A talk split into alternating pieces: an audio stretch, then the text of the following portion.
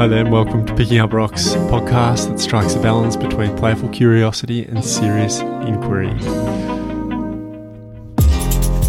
Hi there, and welcome back. I'm Patrick Beggs, and I'm, today I'm joined with Chris Cooper, freelance advocacy and strategy consultant and former leader at Purpose, a consultancy championing social change worldwide. Join us as we tackle the challenges of disinformation in a digital era and delve into the tools that can empower organizations to decipher and traverse the intricate maze of online narratives, picking out the counter narratives that they need to employ to be able to make the change that they want to see in this world. This is an honest conversation between Chris and I as we try to untangle the often entangled pay to play system that faces grassroots organizations as they try to get a fair shake of the sauce bottle in the attention age. Um, I hope you enjoy the conversation between Chris and I and uh, look forward to seeing you on the other side. Hi, Chris. Thanks for joining us. Um, it's uh, really great to have you on the pod, um, picking up rocks. It's a show that we pick up rocks with a guest. We wander into the field and pick up some interesting insights along the way and, and inspect them and ask each other why they are. And it's sort of our job to to hold your rock up to a degree and, and where you've gone from and try and understand some workings of Chris. And we've just had some off-air conversations and it sounds like you're in a really interesting spot yourself. Um, I wonder, I do have a bio here prepared for you, but understanding you're in a moment of transition or in a moment of change a month, would, would you like to introduce yourself? Yeah, sure, sure thing. And um, thanks for having me, Patrick. It's always a always a pleasure to chat. Um, so I am uh, the head of office and senior campaign director at Purpose, which is a social impact consultancy that is global, um, but I run the APAC uh, operations, and that's overseeing um, teams here in Australia and in Indonesia. And we work on a really wide range of issues, um, but a sort of focus of, of my work has been around uh, climate change, um, disinformation of all forms, but particularly the ways in which disinformation and hate speech uh, infect the sort of information ecosystem of citizens, um, which leads to worse democratic outcomes, as well as the undermining of the work that's been done by grassroots organizations to drive change or deliver uh, programs on the ground, um, who are sort of consistently seeing their work being undermined by uh, narratives that proliferate not only online on social media, but um, but elsewhere as well. Mm.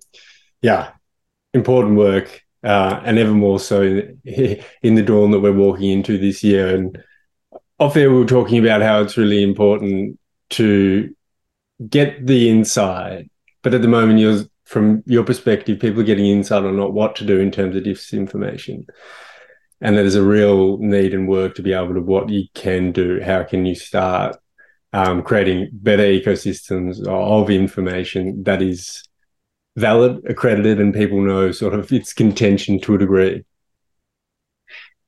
Yeah, that's yeah, that's right. So we, I, I sort of started in this space back in 2017 or 2018 with a project that was looking at doing some social listening and um, analysis around the way that hate speech was moving in Myanmar around the Rohingya.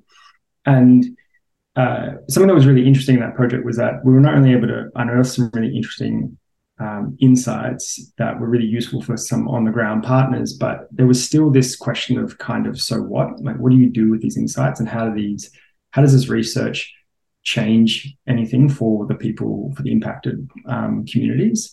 And so over the last few years, we've been really working on building out that capability and capacity. And we've seen other organizations and outfits that we often partner with who are doing really excellent research into, into these, these themes and these issues.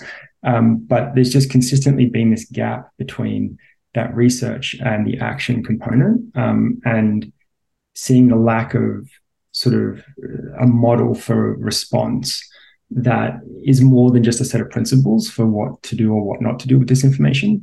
And so we've really sort of lent into that and worked with uh, a whole bunch of organizations, um, mostly in the climate space, but not exclusively, um, to really work out how do we provide a tool or something that campaigners can use to translate insights from the monitoring and um, and research into actionable campaigns and impact. And it it's sort of naturally evolved to be a little bit broader than just disinformation, to also be looking at to, sort of to, as you put it, the, the health of information ecosystems that exist within movements and within um, democracies. And that is sort of more than just saying those ecosystems need to be free of disinformation and hate speech. Uh, but also that there needs to be a share of voice. And so you might have all the information you want, but if you if you don't have a public square or a platform to speak to or influence power, then that is like a sign for us that that the information ecosystem is not healthy because those voices aren't aren't heard. Mm. Um, and there's many other components like truth in politics, like media bias, um, media diversity, um, corporate bias in media. Like there's a whole range of sort of factors here, and if you don't have a strong just, SEO or you don't have you know spending ads or you don't have something accredited to your name as well, is that playing into it. Like, sorry to jump in on you there, but it's that landscape's heating up and they're into pay to play, pay to have voice, public square getting eroded in just like simple terms. And then small organizations, you're talking about grassroots organizations that don't have media budget to really broadcast their voice on a pay to play basis. What are some of those tools that you were talking about? Like, how has that evolved? And is that is obviously it's a it's quite a digital tool or online. How does that look? Is it a platform or you're feeding insights to get action from to help speak voice but that's more evolved into how to contribute to a healthy information ecosystem? I'm i hearing you right there yeah and there's a there's a few components to it. And i think the point you draw out there around um, the pay for play system is a really important one here because I've had the the privilege to work with a really wide number of not for profits in Australia, and I consistently see um, this problem where those that have budgets for ad spend are ultimately having to pay Facebook or whoever to uh, reach their own audience list members not we're not even talking about new audiences here in order to get them to donate so that they can then pay Facebook again to kind of do this over and over again. Like, and the amount of energy and capacity that that takes up um, before you even get to issues like them then having to defend their legitimacy, credibility, impact narratives, or you know counter disinformation um, or hate speech that's related to their work. It just it just cripples civil society. And so the gaps that we've sort of seen is one the ability to really or like access to the tools that are affordable and usable that that you know they always are going to require some level of um, of technical capability but designing tools that are far more accessible so that uh, so that those folk who, who work in these organizations can do the kind of social listening monitoring and analysis of online discourse on across social media and across traditional media. Uh, and making that really accessible is one component. And then it's the methodology and frameworks for understanding audiences as well. So um, trying to break down a little bit with a bit more nuance uh, around which audiences they need to think about um, because often it's the the loudest who are distorting the narratives, but often don't represent um, you know a significant portion of, of, the of the broader public. Um, so thinking more deeply about what insights can be seen around those those audience segments, and then really like how do you, depending on the kind of online threat that they've that they've identified through that research, what do you prioritize in that? Is it uh, inoculate getting ahead of it and trying to inoculate audiences um, and you know who are those audiences? Is it about trying to limit its reach or is it about addressing it directly? Like what are the what's that prioritization? That's what our model kind of helps to do is to is to give that guidance that can be adapted to any organization with any capability um, or capacity um, in order to better better inform the way that they show up and navigate the information ecosystem that they're immersed in Right, so I'm seeing you. You're sort of mapping the narratives that they're they're playing in in a, in a social sense and an information sense. Like, is that? Am I hearing you right? You're sort of allowing an organization that don't have necessarily the capabilities uh, right now to be able to understand the narratives that are existing for and against them, and then for the issues that they stand for and the stakeholders they stand to represent, and then from there being able to give them a bit of a guide on what tack to be able to take there given what yeah. narratives are at play. Yeah, that, that's right. And uh, and there's sort of two sides to the coin. The one side of it is the narrative. So it's um, what narratives are actually proliferating and do you need to be concerned about and which ones do you not need to concern yourself yeah. And then the other side is the sort of is the actor side of it which is uh, our tools look at like scope the research um, based off keywords and narratives as well as an actor list that we've continually built over the last few years um, here in Australia and elsewhere, which is known individuals, actors, um, uh, sorry, accounts, um, groups, pages, journalists who are consistently contributing to disinformation of some form or hate speech or whatnot. And then we can look at where those actors are showing up, who they're connected with, who they're coordinating with, because often there's this pattern of coordination across them and that that can be really useful because you've got to that it takes a lot of work and time to maintain those lists and continually update them and keep them um, keep them up to date um, and uh, and that can that helps to uh, uh, to uh, to unpack the analysis of knowing is this just that same network of fringe neo Nazis who are pushing hateful content, or is this bigger? Has this spread into other spaces online and is being picked up and maybe evolving into more mainstream sort of narratives or and distorting those or whatnot? And it gives you it gives you a better insight into like just what is going on outside of your bubble. Right. So have you compiled, it sounds like you're getting quite a big data and map there as part of reset and then also part of purposes work how big is that data set and sort of what is, what is the plans to do that? We have language models and data as the, as the new goal more and more. Um, given the case of what language models are right now and where new insight can add value, like it's to me seems like would be an interesting play to be able to develop something there where it is really accessible for for your audience who you work with to be able to do something there. Yeah, and it's there's so much um, so the, the, there is some duplication of of some of this work and it's tended not to sit in uh, in a more open setting and that's something that we want to we want to change and the kind of two pieces to that is one absolutely like more collaboration like we we do a lot but we don't do everything and there's always parts of what we do do well that others can do better and so we're always looking for those kind of collaborations that can um, improve uh, these tools and this work for for everyone. And the other side of it is this sort of like civic data um, yeah. component, which is what the tools that we use have that built in. So it's not that anyone can like you know it's not like a neo-Nazi group could jump onto these could join yeah. and use these tools.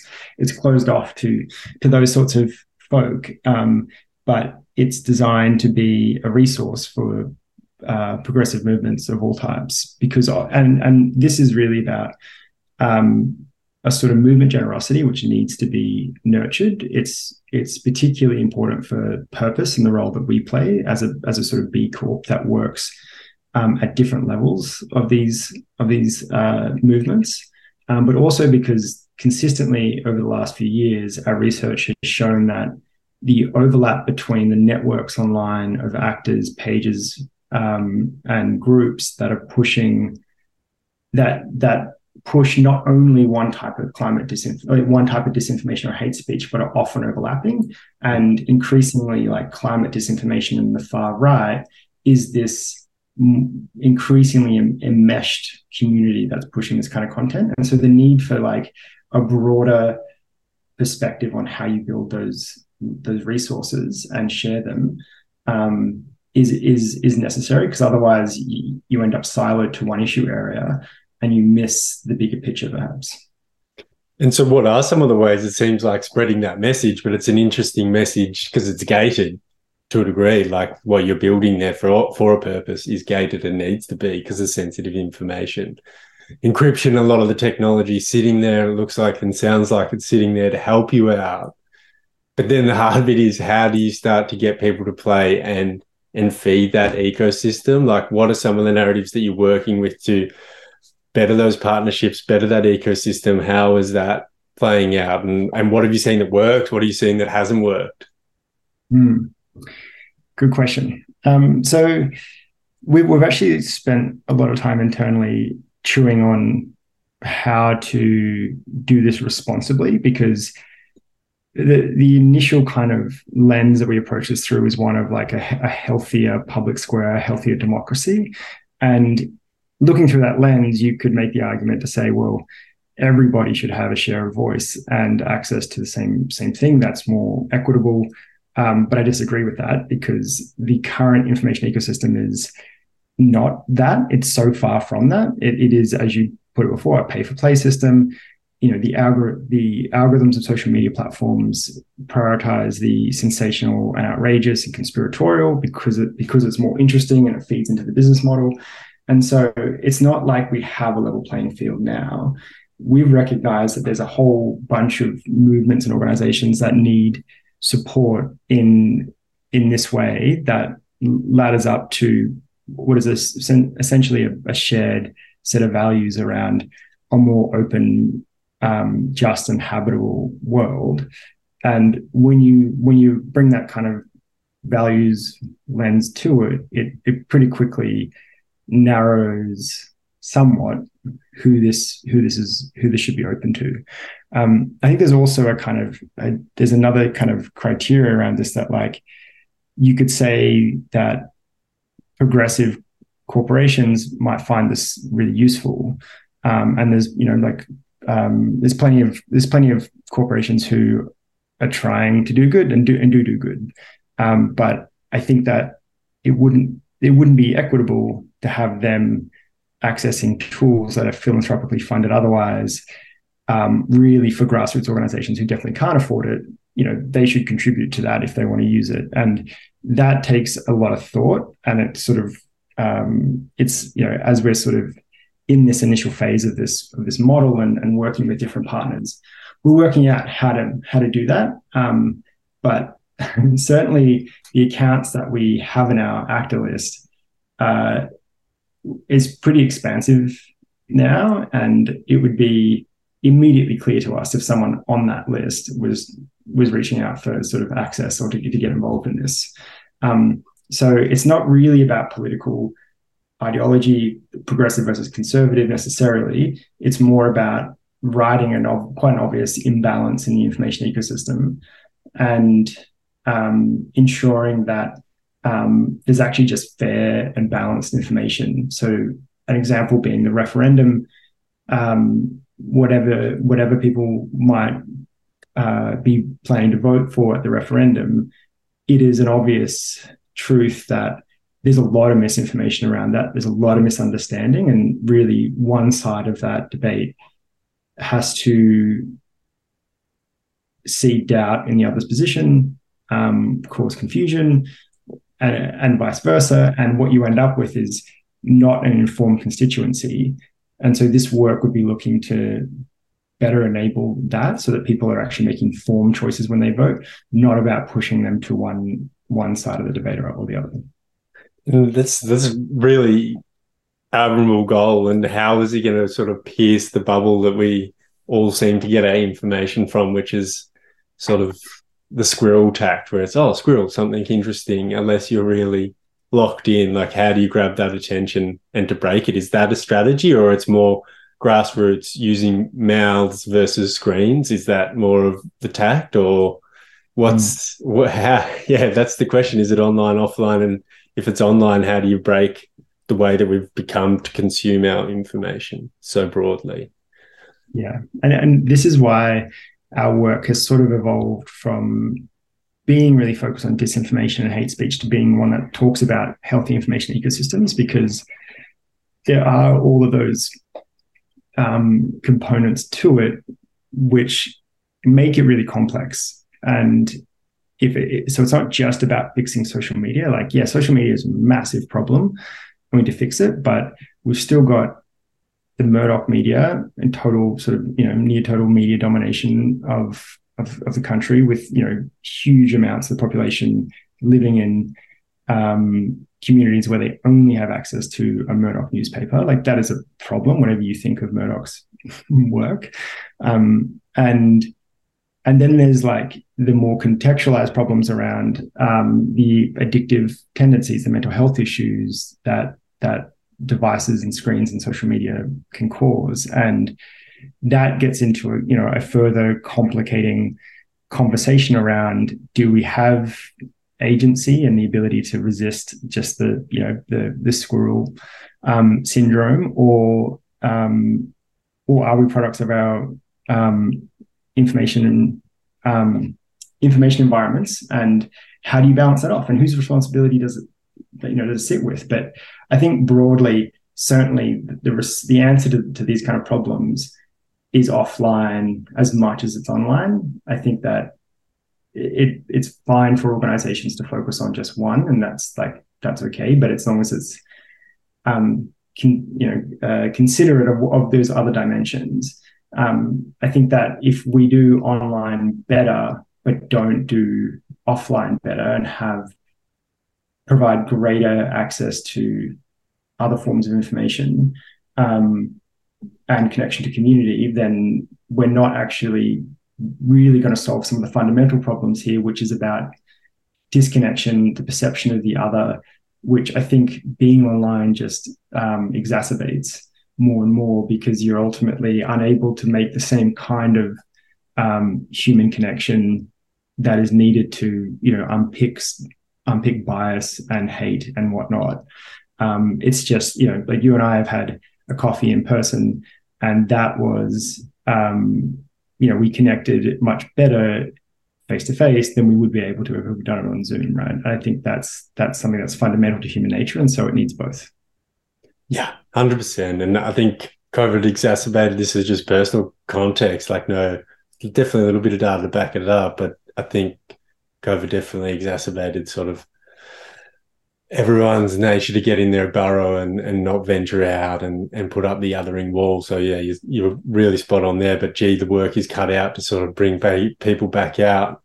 Actually, say that there's a town square other than Facebook or other than social media. That's that's another big challenge, and and get people to have real conversations. Um, referendum is a really good spot to have that. I've seen some great media around just having conversations that aren't around your weekend or aren't around X. And there's a there's a lot of positivity to be said that these conversations, as a result of this, is at least we're having them, and some people who might not have them are sort of really scratching their head around them and asking what it is, what does it mean to be an Australian, what what is this sixty thousand year culture um, that's being ignored, or depending on your perspective, and where does mm-hmm. that sit, and, and what's going on is is brave and, and needed for countries to progress and, and challenge who they are and what they want to be. Otherwise, you are really stirred by the Murdochs or you are stirred by messages, the medium, like what you consume is where you go.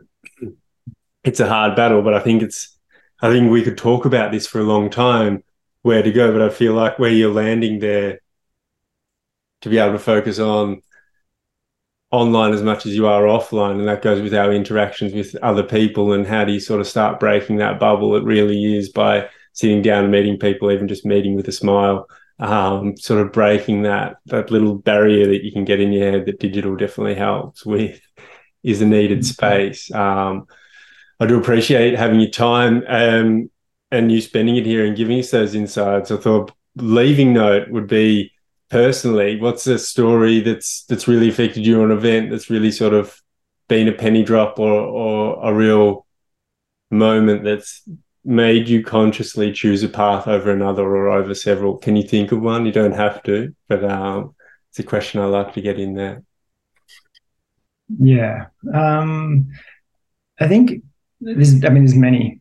Uh, I, I've I've been very fortunate to work in lots of different spaces and sectors and industries. But I guess my work before Purpose was I was working for 350.org Australia and um, mostly like as the digital campaigner there and but helping offline as well. And you know, 350 is an incredible organization with an incredible bunch of people and they do a whole range of campaigning, but including nonviolent direct action. And I think it was uh, they've also got you know the climate movement doesn't get it right all the time, but largely there's a real strength and uh, acknowledgement that uh, Indigenous Australians uh, need to need to be need to have a greater platform, and that means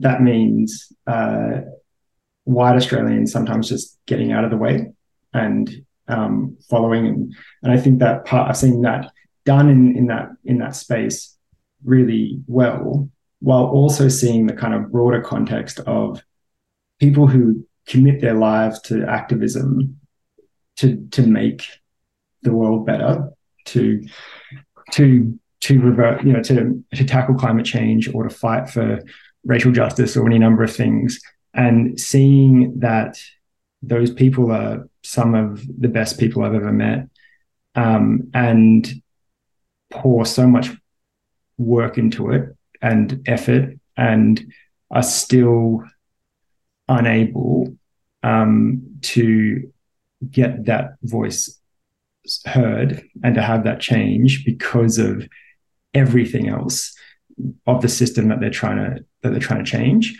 And also that often it's those it's those folk who really uh, are the catalyst for change that's then brought into the mainstream and then change happens. And the credit really goes back to those folk who were really pushing um, at the fringes for change.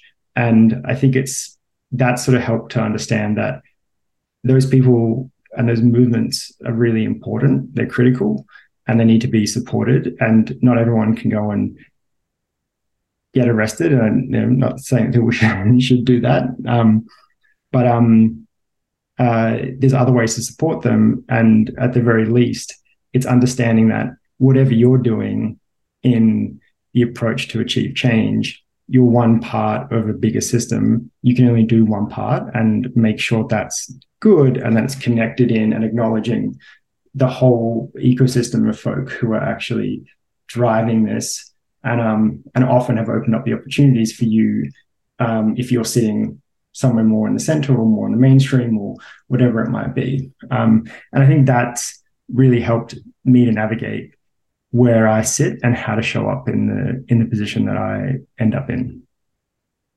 Well said, Chris. Well, on that note, thank you very much. Awesome, Patrick. Thanks for having me. What a spot to end there. Thanks for joining us here on the Picking Up Rocks podcast with our guest, Chris Cooper. Gratitude and understanding that change is often built upon the shoulders of others who have come before you is a powerful place to end it. I've been your host, Patrick Beggs, founder of Per Production. Until next time.